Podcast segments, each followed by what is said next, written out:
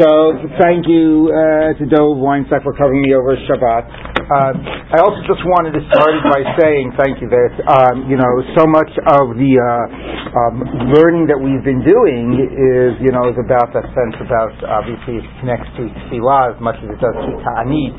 And just yesterday, and I want to say a little bit about it. You know there was this whole theme that plays out throughout the Masechet about the uh, Yachid and Tzibur, um, and um, you know that at this earlier stage the Yachidim are mitanim, um, and the Mishnah even before it spoke about the sense of uh, when you start saying, uh, praying for rain, according to Rabbi Gamliel, um, you start on the seventh of Mar Cheshvan, not because he denies that the third of Mar Cheshvan might be the most ideal time, but Akadesh Yagia Achron B'Yisrael in Har Prat. So again, it's an interesting inverse of the Yachid and Tzibur relationship, that the uh, Tzibur there um, waits to pray for rain, even if maybe they need it a little bit earlier because of their concern of even the a few um, individual stragglers um, that you know and their responsibility towards those. So that's a major theme here of this Masechet.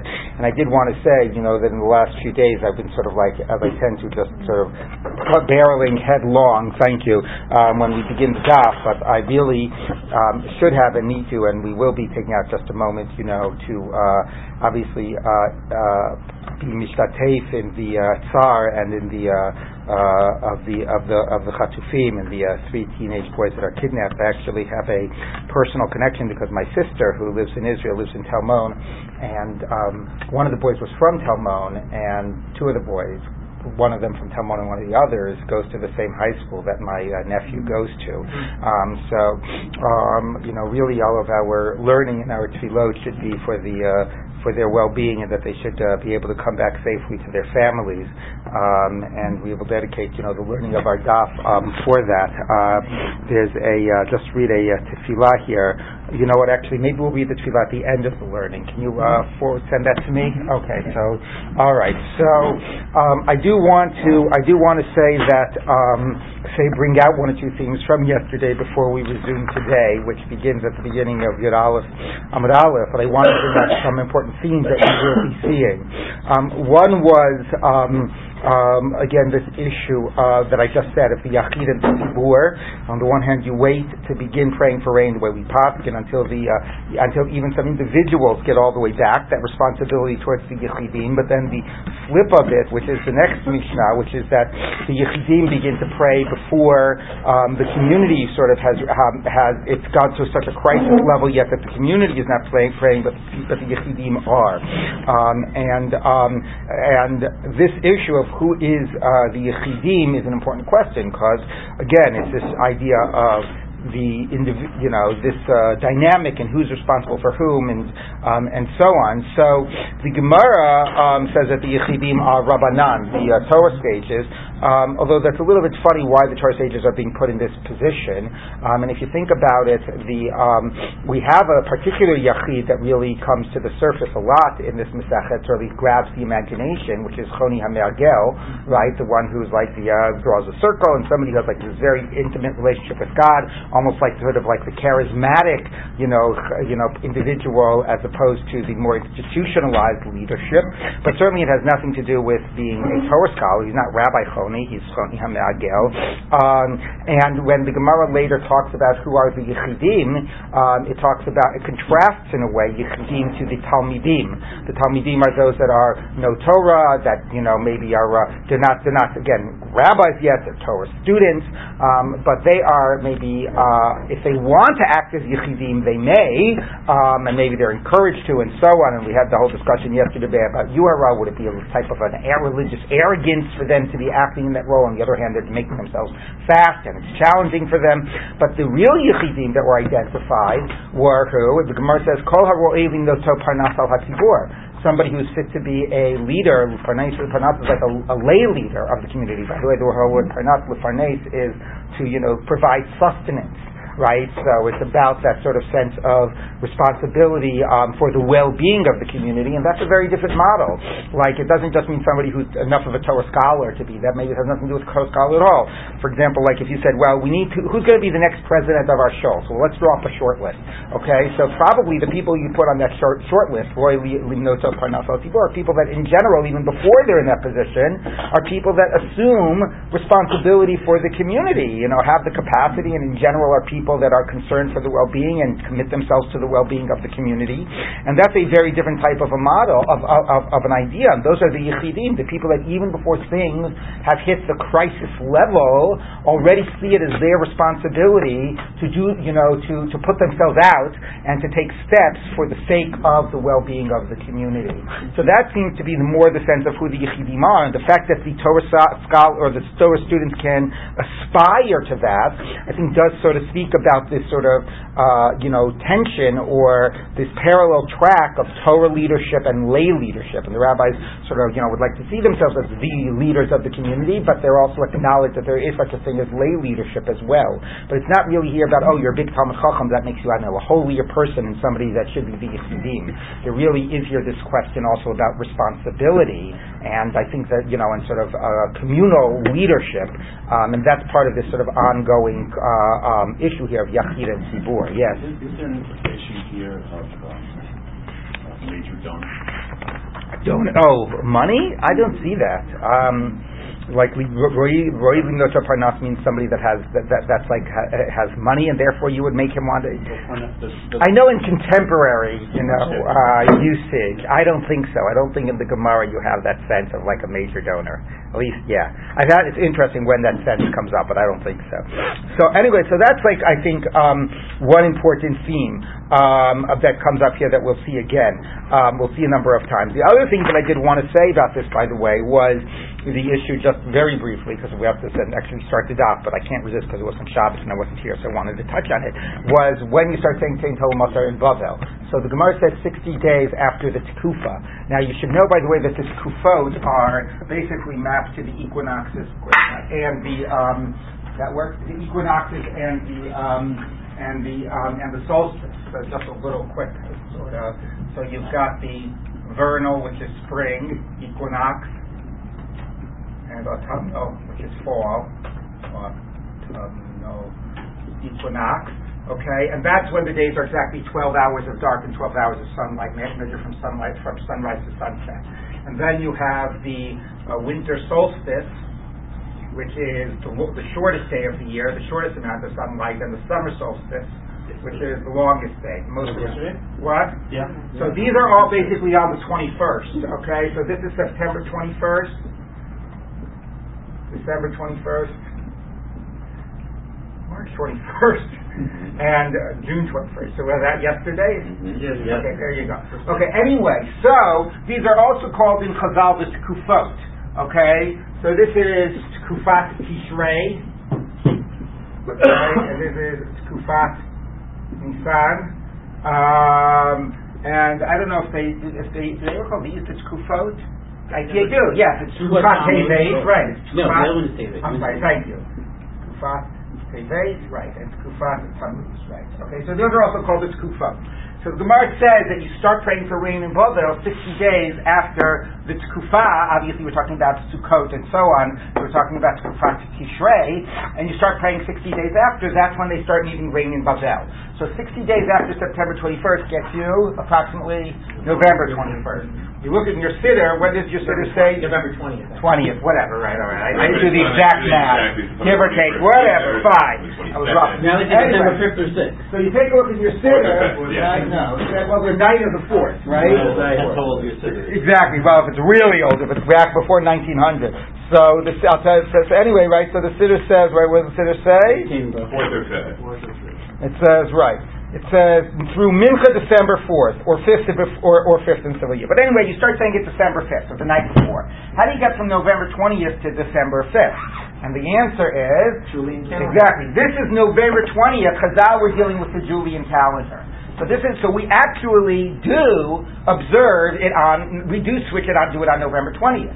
Except we're doing November 20th Julian. which happens to fall out on December 5th, um, Gregorian.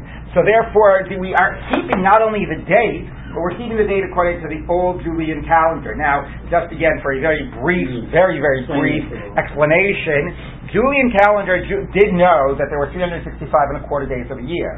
So they actually had the regular leap year, et cetera, once years. The only problem is, is that it actually is a little bit less than 365 days a year. Mm-hmm. And actually our calendar has, is different. The Gregorian calendar is different than the Julian calendar in, in, by three days every 400 years. Okay, every three, uh, three, three days, three, three times every 400 years, it does not have a leap year when the Julian calendar does have a leap year. Basically, any year divisible by 100, any exact century, although it's divisible by 4, it should have a leap year. It does not have a leap year, the Gregorian calendar, unless it's divisible by 400.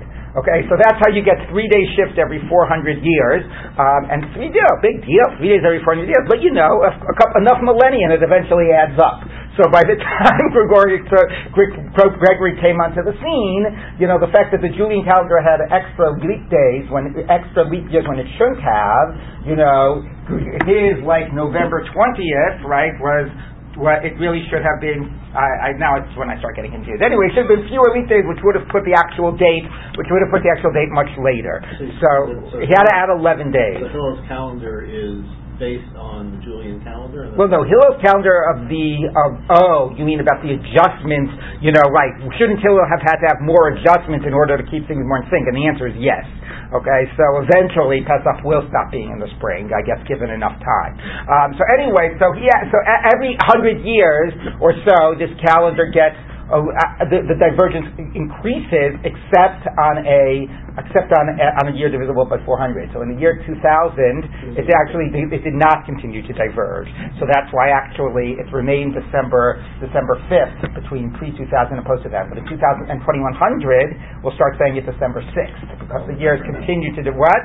Let's all remember that. Let's all keep that in mind. God willing, right? We will all live that long. Anyway, so that's how we get to saying it's December. That's how come it's not only linked to an English English date, but the date moves is because it's tracking the Julian date. So obviously that's very bizarre that we keep on, since, this, this, since, since when do we enshrine an English date? It's one thing to enshrine something based on a, on a reality of where the sun is and the seasons and the tkufot, but that's not actually a secular date, so why don't we just, you know, adjust it and fine, we'll compute it based on what we really know the tkufot are, and now start saying it's November 20th, not December 5th. So that's a really good question, which I don't have an answer. I have no a good explanation. How come we've enshrined the date as opposed to the days from the Tkufa? And the other thing I do want to point out about this, once, once we're talking about this, and then we'll move on, is a point that the Rosh, uh, a famous tshuva of the Rosh, The Rosh comes to his uh, In uh, Toledo. Um, that's where he was in Spain, right? Toledo? Yeah. yeah. So anyway, and he sees that everybody there is it's it's this period between Sukkot and uh, whatever sixty days of the Tkufa. You haven't started saying Tain Talumata yet, but they need rain, and it hasn't been raining, and everybody there is engaged in special tefillot for rain and ta'aniyot for rain. They're doing like everything it says in this Masechet because they need rain, and it's not raining. But guess what? They're not doing. No, they're not, saying Tain Talumata because it's not yet sixty days after the Tkufa. And he says, I could not believe it because the Gemara doesn't say, it's not like this thing, the Bavli Paskins one way, the Yerushalmi Paskins another, we Paskin like the Bavli because the Bavli is the more authoritative text. So it's not about that. It's about the fact that in Babel they needed rain at a different time than they needed in Eretz Yisrael. So it says here in Spain, we need time different than we need in Babel. We need more like we need in Eretz Yisrael. We need rain earlier. It's not just this year is a unusual year. Every single year we need rain like much, much earlier than 60 days before the tkufa. So he says, I paskin for them but you don't say it 60 days after the tkufa. You say it whenever the date is, when you start, when the, in this land, in this country, when you generally start needing rain. And then he says, and I was soveach kikruchia v'leis mishkachti. I was, I was screeching like a crane and nobody paid attention to me. So this is very comforting to know that, you know, if a rabbi ever has a hard time persuading the community about something, like during good company, like here, was in their own best interest, uh, you know, logically the halacha was that way, but they were like just and it was somebody of the stature of the Rosh, And they refuse to listen. They want to say, no, this is what we've always been doing. So they're going to do their ta'aniyot for rain, but they're not going to say tein telamata. So the only remnant of this, and lahalacha, sadly, uh, whatever, ironically, you know, his the community won out. We do not poskin like the Rosh. The only echo we have of the Rosh's position, which is completely the logical one, is if you're living in a country which needs rain earlier than 60 days after the tkufa, so you don't say tein talamatar, but if accidentally you forgot and by accident said tein talamatar, then you don't have to go back. So that, that's the degree to which we poskin like the Rosh. Yes. So that would seem to apply here, where we need rain all in eastern North America. We need rain all the time. Uh huh. And when we go two weeks without rain, people go panicky here. Uh-huh. It's not like Eretz Israel, Right. where you can go months without rain and Huh. it's not a big. In summer, it's not a big deal. Interesting, So right? was- so yeah, it's very strange. And I should just say, let me just end this, and then we'll continue with the Gemara.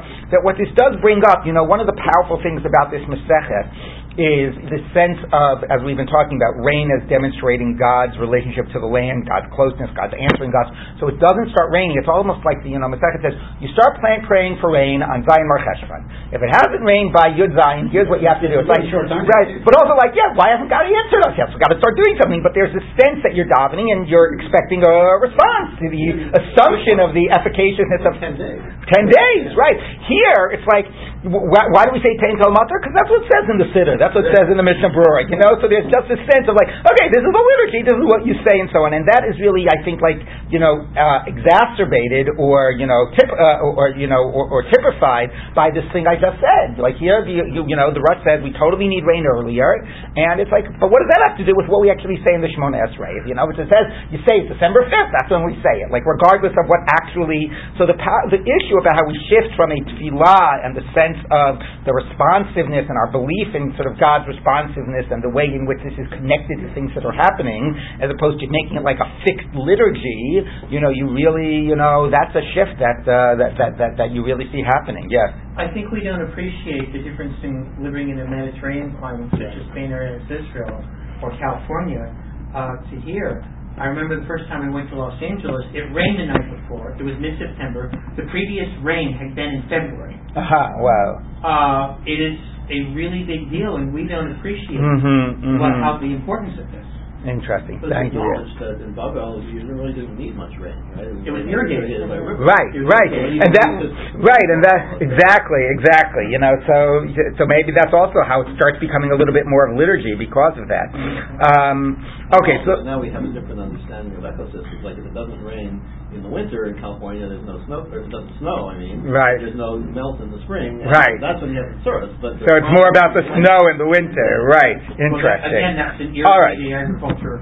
All right, so let's now take a look. Now, I do. So the last thing I will say, then, getting back to the theme of Yachid and Tzibur, and this it will pick up with, is the issue that the Gemara said, and this is what we're going to be continuing right now, is about uh, you know the Gemara talks about eating in a time on you know in a time of famine and so on, um, and this whole sort of play off from uh, from um, from Bnei Yosef.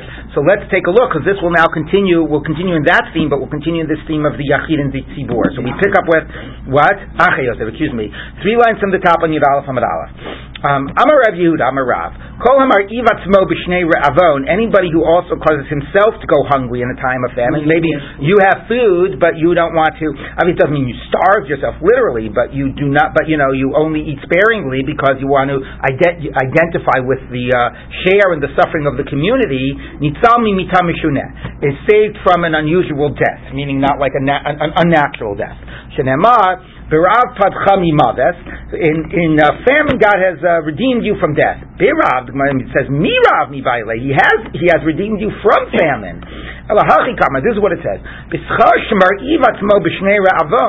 the merit that somebody is causing himself to go hungry in a time of famine, is saved from an, an, an unnatural death.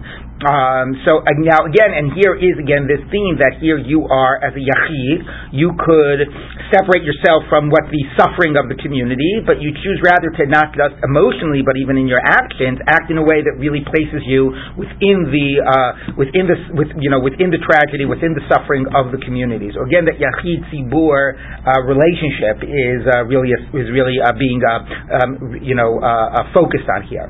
Amar asur ladam, and now we're going to continue that. Not only about food, a person should not be um, having sex during the times of famine. He had two children before the period of famine came, but once the period of famine came, he was no longer. Now, does that mean it's general, sort of like we said before? You know, obviously you could see a parallel here, like the Mishnah. There's uh, ta'anit which is Mar'iv Atzmo, there's Asur B'Tashmish Hamita, so here not having sex, um, and um, so it's just a way of sort of, of, of, of you know, of sense of denying oneself certain pleasures, but also could be, you know, that bringing more children into the world, and right, and more mouths to feed, and is exactly is also sort of seen as sort of disregarding the suffering that you know and what is happening around you. Um, those that are deprived of children, meaning people that have not yet have children, are allowed to have sex during this period. Tanu Rabbanan. So again, that what? sort of we just said? No, but again, I think that that's interesting in terms of that issue of balancing yachid and tzibur. There's an idea of identifying with the tzibur and so on, but then there's also, you know, particular, profound personal needs sometimes that need to be addressed. So I think that there is that question of how to exactly strike that balance. You know, what, what did you want to say about that? So it's it's about the uh, tanu because it's not about the yeluda. Uh-huh. It's about also the yeluda because the the um, yeluda is also um, taking money. I mean, children right. are also, but but there are um, a exceptions. exceptions. Right right. כל העניין של, ה, של המיניות הוא גם, גם העניין של ההנאה וגם העניין של הילודה, וזה מאוד מסובך כל העניין הזה, אז הם נכנסים כאן לאיזשהם... Right, so thank you, but, but, I, but, but what? I don't know, it's a good question, but, so I think you're right, but I don't, I don't think that it means that the issue of pleasure and children are intertwined. I don't think it just means that the only problem of having sex is that of pleasure. Maybe you're right. I think it could also be just you know bringing more children into the world at a time like this. But I also, but what I think is that sometimes you can't always be worried about you know the world's problems. If you you know you've also got you know your personal profound problems that sometimes have to override. So that's sort of the way I read it. Is again trying to figure out this balance between the individual and the tzibur. Yeah, Rashi can say it's more of a technical thing, because you so if you have a mitzvah of Kriya you haven't uh, right just yet, maybe it's the right. It's just a technical mitzvah aspect. That that yeah, you could frame it that way as well. Okay, so the Mark continues like this. Um, okay, Tanu Rabbanan, Bisman Yisrael B'Tzar, Upirish Echad Mehem um, and one of them separates himself from the community and is not Mishtatesh B'Tzar. Ba'in Shnei Malachei Hasharei Shemelavim Lo Le'Adam U'Menichin Lo Yedehem Arosho. So the two heavenly angels that accompany a person come, and they you thought it was only on Shabbat, but actually according to uh, other Gemarot, it's actually the whole time. There's actually a little tefillah you're supposed to say when you go into the bathroom to tell the angels to wait outside when you have to go to the bathroom. I'm serious. Anyway, um, and they come and they put their hands on your head, the omrim, and they say this person's head, and they say, "Ploni This person that separates himself, he should not see in the constellation of the community, which is, by the way, quite fascinating. You know, because that's in a way a whole theme about the beginning of Megillat Ruth. Thinking about it, they were literally poresh minat tzibur when at that time, and then they come back. And anyway, so all right, Tanya Ida, we done another bright. These manchet tzibur sharui b'tza'ar, al yomar adam, elech lebeiti v'ochal ve'eshtev v'shalom alecha nafshi. So, what do I care? They're suffering. I'll just go and I have enough, uh, you know, money and resources. I'll take care of myself. V'mosa kain, alav ha'katuv omer, v'nei sason u'shchotzon, here you are, you're rejoicing, you're slaughtering sheep and, uh, and cattle, shkot yayin, eating meat and drinking wine, echol v'shato, ki machar namut, eat and drink, because for tomorrow we will die. You thought that was just Epicurus. So Maxi Vatre, so this is a guy who's going, he's just, you know, uh, indulging himself in pleasures. What does it say afterwards? This will be revealed to the, to the ears of God. This sin will not be atoned for you until you die. So therefore, this is a very t- terrible sin. Um, you know, the whole point about Porish Atmo Midarche Atzibor is listed amongst those like Ein that whole sense of sort of identifying, you know, with the community. I mean, one should even point out as well, in terms of the whole question of, you know, punishment and Olam Haba and those types of questions, that the shot of the idea of somebody getting karet, karet, karet, you know, means separated from the community, right? So you are, you are nichrat me'amav, you are cut off from your community.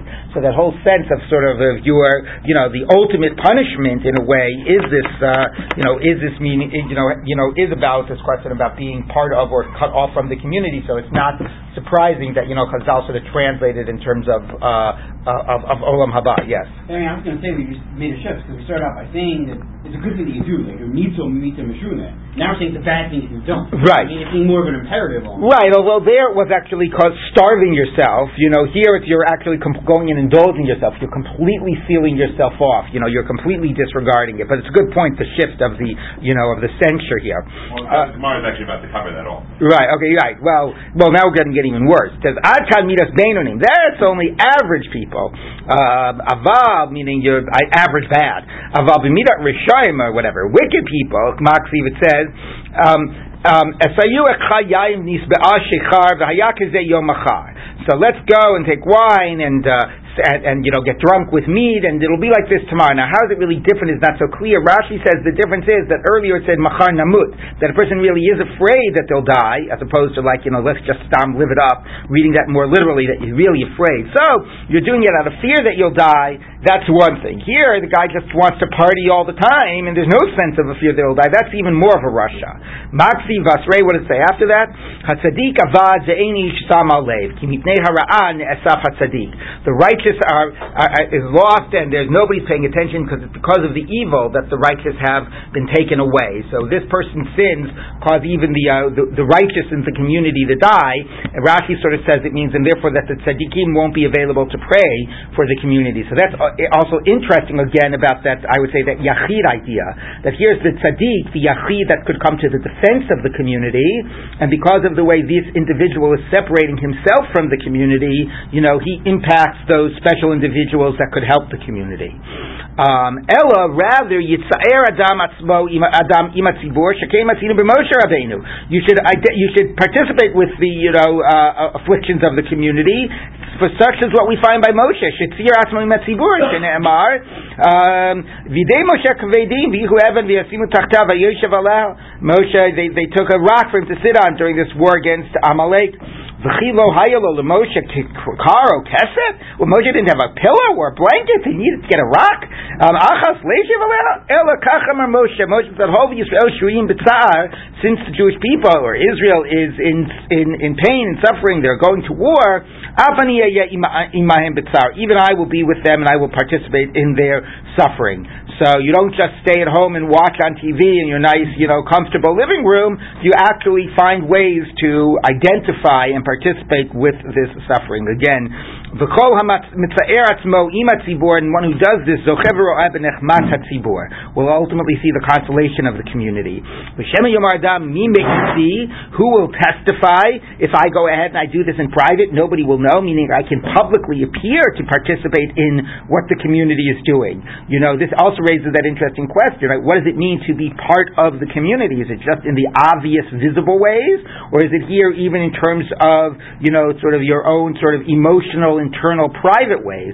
So here, says, look, out, when I go out with the community, I'll daven with them, I'll participate with them. Even if personally I'm not really feeling anything, and when I go home, I'll do my own thing. Who's going to testify otherwise?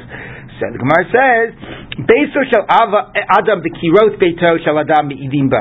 Um, Avnei beito, excuse me, the rocks and the beams of his house will testify against him. Shene'emar, he even mekir tizak, the the rock from the, will call out from the wall. Um, the kapi, uh, uh kapis, kapayis, um, me'etz ya'anen, what? kapis is a kapis me'etz ya'anena. The kapis, which is like the uh, pieces of uh, Rashi says, like like the stones that you would put in between the uh, wood, you know, to sort of uh, give it stability. That will that will also that will answer against him. So you you know what you sort of think is taking place in your house and private and nobody sees, you will somehow be made. It will be brought into the public sphere. The very house which is sort of signifies the privacy in which you're trying to separate yourself out, you'll be somehow shamed publicly. So, um, but again, the important point here is, you know, the, import, the the idea that it's not just about your public behavior, which is significant here. Today, uh, Shila Amri Shnei Malachi Hasharit Amalavin Lo Ladam Hein Idin Olav. Back to the two heavenly angels, they testify against you. God will command His angel against you. I don't know what to sort of read into the your whole focus on the uh, angels here, um, as uh, you know. Um, uh, there should there should be something more to be said about this. Why all of a sudden we're finding the angels are the ones that kick you out and the angels are the ones that announce it? Then not, I don't really have something profound to say about that.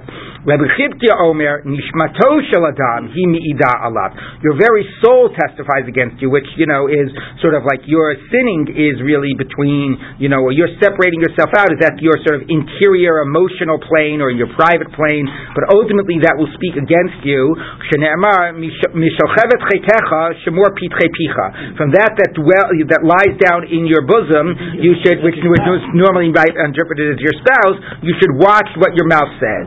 So what? I'm sorry. That's that Sterling, uh, the basketball person. Oh, oh, there you go.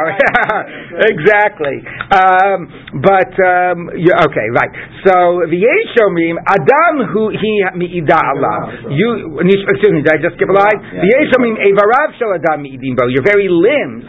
Shene'emar Atem Edai Neum Hashem. You are my are my witnesses, says God. Um, I don't from the context of that pasuk. I'm not exactly sure how it knows that it means the limbs, but okay. Yeah, it is plural. Um, I, uh, yeah, I didn't check it, but if, there's another Atem Edai which I know, which is about uh, Avodah Zarah and so on, which I didn't remember to be about the limbs of a person. Um, Anyway, so I think this is interesting about your very soul. Like, is this basically saying that these things impact your like neshama? Meaning, you know, are, are they trying to say that you think you're doing it in private, but ultimately, think you know, you think you're you, all the things you're doing nobody knows about. Ultimately, they'll become public. You know, people do find out about these things and they do become publicized.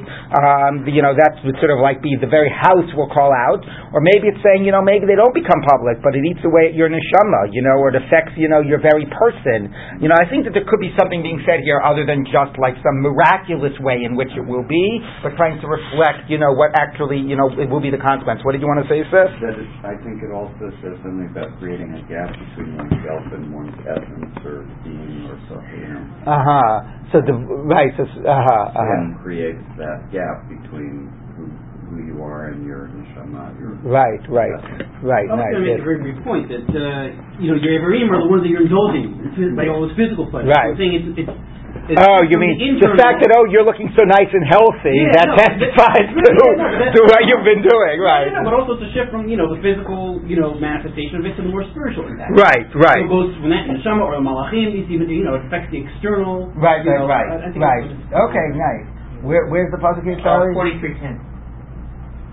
השמן דיינו משה בעבדי אשר בחרתי למען תדעו ותאמינו לי ותבינו כי אני השם לפניי לא נוצר ואחריי לא יהיה. Yeah, I don't see where it's about It doesn't look like limbs. Yeah. At least in shot. Yeah, yeah, it is about the Avodah Zarah.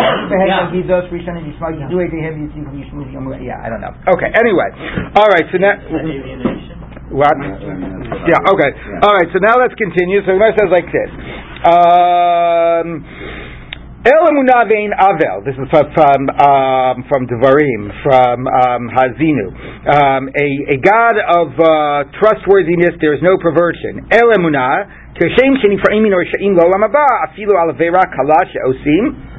So the same way the wicked get punished in the world to come, even on a small sin. Therefore,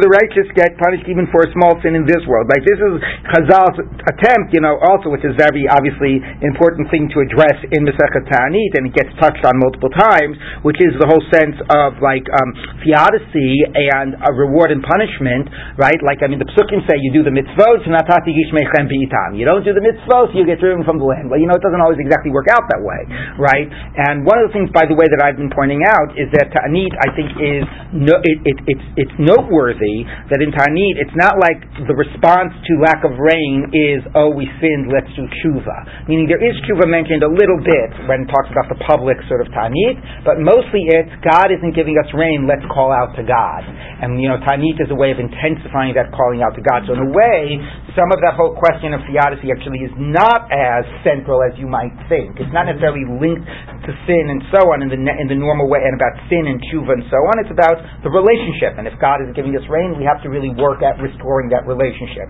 But nevertheless, it is an issue that does come up, and Chazal are always worried because you know, or, or, or pay attention to the fact that it empirically doesn't work that way. That the righteous, you know, do well and the and, and the wicked suffer. And the basic w- way that the Chazal deal with it is, you know, ascribing most of the accounting to Olam Haba. And so in Olam Haba all get equal. Okay, fine, get equal, but why is it unequal still in this world? Well, because the Rishayim are doing well because they're getting rewarded for all of their tiny little mitzvot. Don't worry, that's a way of clearing the ledger so they can get fully paid up for their Averas in Olam Haba. And the, Rish- and the are having it bad because they're getting paid up for their Averas here so that they'll be able to get totally rewarded in Olam Haba. Okay, so that's this idea of El Emunah. Um,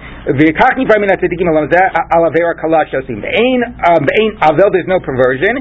Kishem Um, shemishalmim l'schar l'tzadikim la'olam haba. The same way they'll get their reward in the world to come, the righteous. Afil mitzvah kalash yosim, even the tiny mitzvah. Kach mishalmim sachar l'rishaim be'olam hazeh. Mitzvah kalash. That's why the rishaim get rewarded even for the small mitzvot. Shosim um, uh, Sadiq Yasharhu, God is righteous and uh, upright. Um, um, so what does that mean? Um, amru, or they take it Amru, at the time that a person passes away, Olamo, to his uh, eternal rest. Kol now it's not nif, Niftarim, which you could understand where it says because Ptirato, but it's Nifratim, from the word Prat, are, are enumerated, Lifanav. So Omrimlo, and they, the angels say to him, Kach look, here's what you did, B'makom Ploni, B'yom Ploni, and this place, uh, you know, and, and, this place at this time, V'hu Omer and he has to admit to it. The Omrim Lo, and they say to him, Chatom, sign, sign here that you admit that you've done all these things in your life. The Chotein, and he signs, Shenemar Biyad Kol Adam Yachtom. In every person's handwriting, he will sign. Oh, not only does he admit that he's done all these things, Ella, he accepts the justice of the, uh, of the judgment against him. Va'omer lam yafed dantuni, you've judged me properly. L'kayim ashenemar, liman titzdak bidvarecha. You God are found righteous in your word. It's a pretty scary idea, right? Like when you die, they're going to play you back the movie of your whole life. everything you did in private, everything you did in public, and you're going to have to admit to all of it. So, uh, presumably what that is doing here is it's echoing back the idea of Ivarav shel Adam, Nishmato shel Adam. You know, in the end, you yourself will have to testify against yourself about everything that you have done wrong. But now, obviously, we're generalizing it, and it's not just about Paresh Min HaTzibur. Um, yeah? So it says, um, uh, Amr Shmuel, Kol Yoshev Okay, so that, okay, so now that was the end of that whole fascinating thing, but again, the major theme there is about Paresh Min and being Mishtateif in the Tsar of the Tzibur. Um, again, something which is uh, the, a larger theme here of Yachid and Tzibur, and also, sadly, very relevant now, of course, with uh, all the things that are going on for for the uh, Chatufim, and you know, and the it's easy to uh, to not, but you know, the, the, the imperative, of course, to really identify and be mishtatef. So the Gemara now continues and says. Um, Shmuel. So now we get back to the issues of fasting. Kol Yoshe, but again, this is going to be a little bit surprising given this whole Masechet. Let's see what Shmuel says. Kol Yoshe v'ta'anit nikra chotei. Anybody who sits in a fast is called a sinner. Okay, we just got through the whole idea. The whole Masechet is about fasting, but you're considered a sinner. Savar. Well, well, we'll talk about that, but let's read what it says. Savar ki hai Tana Tani. He holds like the following Tana that we taught. Rabbi Rabbi Rabbi Elazar hakafar Rabbi Omer. Ma Talmud lomar v'chiper lav me'asher chata al hanafesh. This is by the Nazir. You, you atone for him for that he sinned on the soul. Now the pshat in the psukim is first of all this is only the sin offering that a Nazir brings when he becomes tamei because he encountered a dead body. Um, and al, hanafesh means for the dead body in which he encountered. But that's not the way the Gemara is reading this. The. With what soul did this person sin? Um, he sinned against his own soul, that he deprived himself from wine. You can make a kavachomer.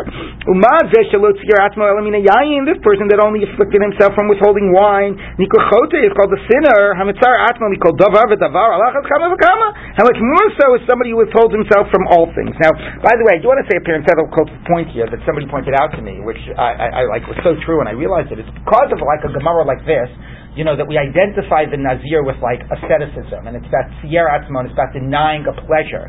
But it's, you know, but, but it's not so clear that the issue about wine is about the pleasure of wine. It's about the fact that wine, you know, you know, intoxicates and makes you like lose your ability to necessarily like think clearly and think, you know, and, and, and, um, so it's not necessarily the pleasure aspect. I mean, it's not that the Nazir denies all pleasure. He doesn't deny meat. Like normally you think about basar v'yayin right? So it's only yayin, and you know I think that there's an importance not to let the Gemara reframe that the Nazir is about asceticism, but nevertheless that's the way it's being read and saying that the uh, that you know here he's a sinner for becoming an ascetic just about wine. How much more so somebody that denies himself all things?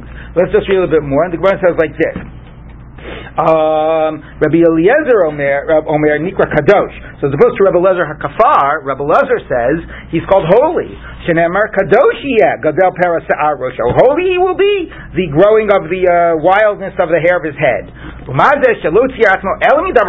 person that only denied himself one thing, Nikra Kadosh, much more so somebody who afflicts himself from all things um, Shmuel ha'ikri kadosh. What does Shmuel do with the fact that he's called holy? So Gemara says, Hahu agidu parakai. That means the hair is holy. That he's not allowed to shave the hair, but it doesn't mean that he as a person is holy for adopting this practice. Rabbi Lazar hanikra and then he called a sinner. No, Hahu desoiv nafshe. That just means that he became tameh. The simple sense of the pasuk, not he's a sinner for being a nazir. Now it's interesting to note, of course, that this issue about the the, the is asceticism a, a positive religious practice, you know, is not something that goes away. I mean, Ramban, you know, on the Psukim says, and probably is shot of the Psukim, that the, um, you know, that the Nazir, uh, the reason he brings a, uh, a, sin offering at the end of the process, here's talking about the sin offering he would bring if he, uh, if he became Tameh, but it's because, like, you know, ideally he should have remained a Nazir his whole life, you know, and that's like, it's, it's a sin to stop being a Nazir. Um, again, although, you know, um, um, whereas Rambam famously quotes this Gemara, Rambam in uh, Shmona Prakim, and he uh, quotes the Yerushalmi, which uh, even makes the point uh, stronger. And the Yerushalmi says, "Isn't it not enough for you, Torah, that you have to go and make more things forbidden for you? You know that the whole idea Rambam says that this is like a sickness that people have got. This idea of asceticism as a religious practice from the uh, basically from the Christians, you know, and uh, and that the Torah just wants you to have moderation. You know, the Rambam's golden mean and control, not be led after your lusts, but the idea of self self-denial as a religious practice, you know, Rambam says is, you know, is a complete perversion. So obviously there have been various strands within Judaism about this, but the point I want to make in this context is that um, Michael's question, which is, in what context are we talking about doing the Ta'anit, right? Is it about the idea of, you know, would, would Shmuel say, well, when you have to do a Ta'anit because there's no rain, yeah, you got to do it, but everybody's considered a Choten. Presumably not, right? Presumably it's one thing when you're doing this, because as I said, as a way of intensifying tefillah, calling out to God, it's sort of part of this you know, part of the reaching out to God, that's where it's appropriate. But if it's done as a religious practice in itself, that by separating myself from the world, this is something that's going to make me holy, you know, that's where Shmuel says no, actually lodges that's the Nazir, right? It's not like a sense of this urgency to call out to God and so on. No, I'm holy, and not only, and the thing I should mention, because again of the theme of Yachid and Tzibur, not only is I think, I would argue, is the problem that is self-denial and separating from the world a positive religious value or not, but also if you think about the model of the Nazir, it's also about me being holier than everyone else, mm-hmm. right? Every I am going to separate myself out. I'm going to put myself in this very holy place and not get involved in these worldly pursuits that everybody else does. So it's actually, in a way, the opposite of the Mishnah. In a way, it's interesting. It's juxtaposed with the Porosh Right? There's the person who was Porosh because he was indulging when everybody else was suffering and starving. But you could also be Porosh Midach in the reverse. You're going to deny yourself when everybody else is living a normal life. So you could say that that's lovely and that's holy and you're trying to achieve, but you could also say no, there's an intrinsic problem there because the whole theme here is about the Yechidim caring about the Tzibur. They're praying for the Tzibur before the Tzibur even prays for itself. They're Mishtatef, right? To separate and make yourself holier than the Tzibur.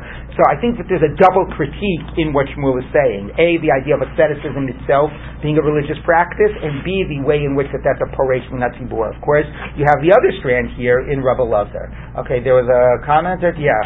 Uh, just two comments on Shmuel's statement. Uh, I understand Yoshe Batani says someone who is constantly or regularly right, right, uh, not just right, and that's the way I was sort of describing it as well. It's not like a one-time type of a thing, right? And also, the Gemara could have understood this.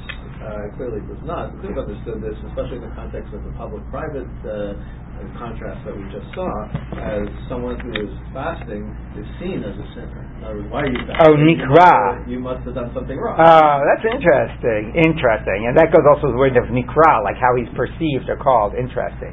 So, do you want to say? There's a similar discussion in in Nedarim about it. About yeah, uh, yeah. The Gemara, yeah. This thing repeats itself clearly, but I do think it's very powerful the way it's being used here. If you think about it as the mirror image of the of the earlier discussion, um, and also what different meaning of the fast is. Right, fasting in the context of of a communal uh, need and you know a communal outcry is one thing. Fasting in a sense of a self you know centered religious uh, sort of you know um, striving is maybe a very different type of a thing. Uh, yeah. but you said that the emphasis here is not on tshuva aspect. Right. But isn't tshuva uh, also um, working on our relationship with Hashem? Yeah, but it's uh, in a different way. You know, I mean, it's uh, you, I, yes, but the point is that's not what's being focused. Meaning, I think a normal approach is that you know sin separates us from God, and we have to fix the sin in order to go back to God, right? But then there's also the idea of like maybe we don't even know what's separating us from God. We just know God isn't answering,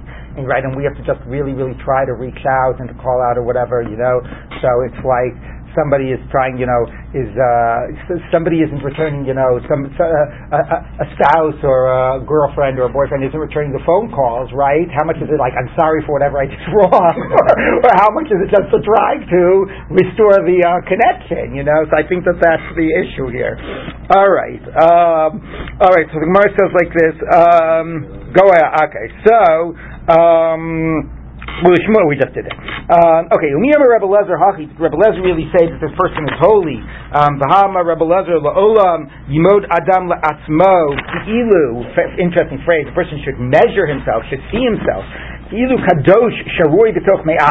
Like the holy is in his stomach. Like uh, talk about this idea of like you know about Betzel Elokim, like God is in you, and the point being that to deny yourself food is to you know is to sort of uh, deny you know not take care of your religious responsibilities to your to, to, to your body to yourself. I mean it's even more graphic than that. God is the holy is in your stomach. Shenemar b'kirbecha kadosh v'lo avo In your very essence, in your very midst is the holy. So you, obviously you have to take care and feed yourself and shouldn't be denying yourself right? By the way, there is that aspect of that, I should say. Part of the whole question of asceticism as a religious value does have to do with this question of a dualism, right? The difference between like, you know, the physical and the spiritual. And if you're that, and if you're, so if you see those things as separate and as competing, then you want to separate yourself from the physical so you can be more spiritual, right? If you see them as more, much more integrated, like human beings are created b'tselem elokim, and if you read that in a physical way as well, that somehow the very, you know, again, we, we try to avoid that type of a reading because of the associating of the physical with God. But anyway, you know, then it leads to a very non-ascetic approach. Your body is holy; you have to take care of your body. So that is. So here you see him saying the opposite. So the Gemara says, "Lo kasha." It depends on whether you're up to it. If your body can handle it, then it would be a holy thing. But if you're actually damaging your body in the process, then it's a not holy thing. So that obviously tips the scales in favor of the asceticism, assuming you can manage it, which goes against the, I think, deeper theological point of Ki'ilu Kadosh Sharui B'toch Me'av. Chasid. Rish Lakish says he. Now, who, who is the he here? Presumably, it's the one that fasts. But let's read the pasuk, and then I'll tell you a different girsa. He's called holy. Shenamar is or Chasid, right? Uh, righteous. I don't know how to translate it. Pious, I think would be the best one. Shenamar Gomel Nafsho Ish Chesed. So she'ero, uh, what's the last word here? Uh, something. What? Achzari. So now it's a very strange pasuk because really pasuk is one who, you know, give, you know, takes care of his soul, which also means his body, right? So is a is a pious man, um, and one who denies his flesh is a is cruel. So what does that mean that you're supposed to do? It, you know, be, be an ascetic. So where do you get that from it? So Rabbeinu Hananel, and actually Tosus as well, has a different girsa. The girsa is that somebody who that who is called a uh, chassid is somebody who does not is not yoshev the ta'anit. Their girsa is kol hamonea atzmo mina ta'anit nikra chassid, saying the exact opposite. It is pious to take care of yourself and not to actually be in a ta'anit. Um, Amar Rav Sheshet Hi Barbe Rav Yasi Anisa, if you have a Torah student uh, that is sitting in a Tanis, Lechol Kabel a dog should eat his his meal. Meaning like he's not doing anybody any good. Like uh, why? Because as the Gemara will say, well we'll we'll see we'll read two more lines. This is a little incongruous to the current topic. There's no public fast in Bavel except for Tisha B'Av, since Bavel ha- does not need rain. So the whole theme of this Masechet of public fasts for the sake of rain never take place in Bavel, and the only thing you would do in Bavel that would be the severity of a Tanit Tzibur, starting the night before, you know, no no sex, no bathing, all of that would only be Tisha B'Av. So no, no, no, but the fasts of this Masechet of rain are not happening in Bavel. Now that has, I don't know what that's doing in the middle, now we'll get back to the last line, which will sum up our earlier discussion. Amaresh Lakish, Ein Talmid Chacham Rishai Leishev B'Tanit, this is going back to let a dog eat his food. A Talmid Chacham cannot sit in a Tanit, Mipnei Shamayim, because it comes at the expense of the more important religious pursuit of learning Torah. So this is not saying that that is intrinsically not a religious pursuit, but what is it coming at the expense of? There are other religious pursuits which are more important. So again, this fascinating question about the value of a Tanit, not in the context of Tanit Tzibur, that Tanit Yachid, but not Yechidim being Mitaneh for the Tzibur, being Mitaneh for themselves, and to what degree is that a positive um, or a negative. Okay, let's end with a uh,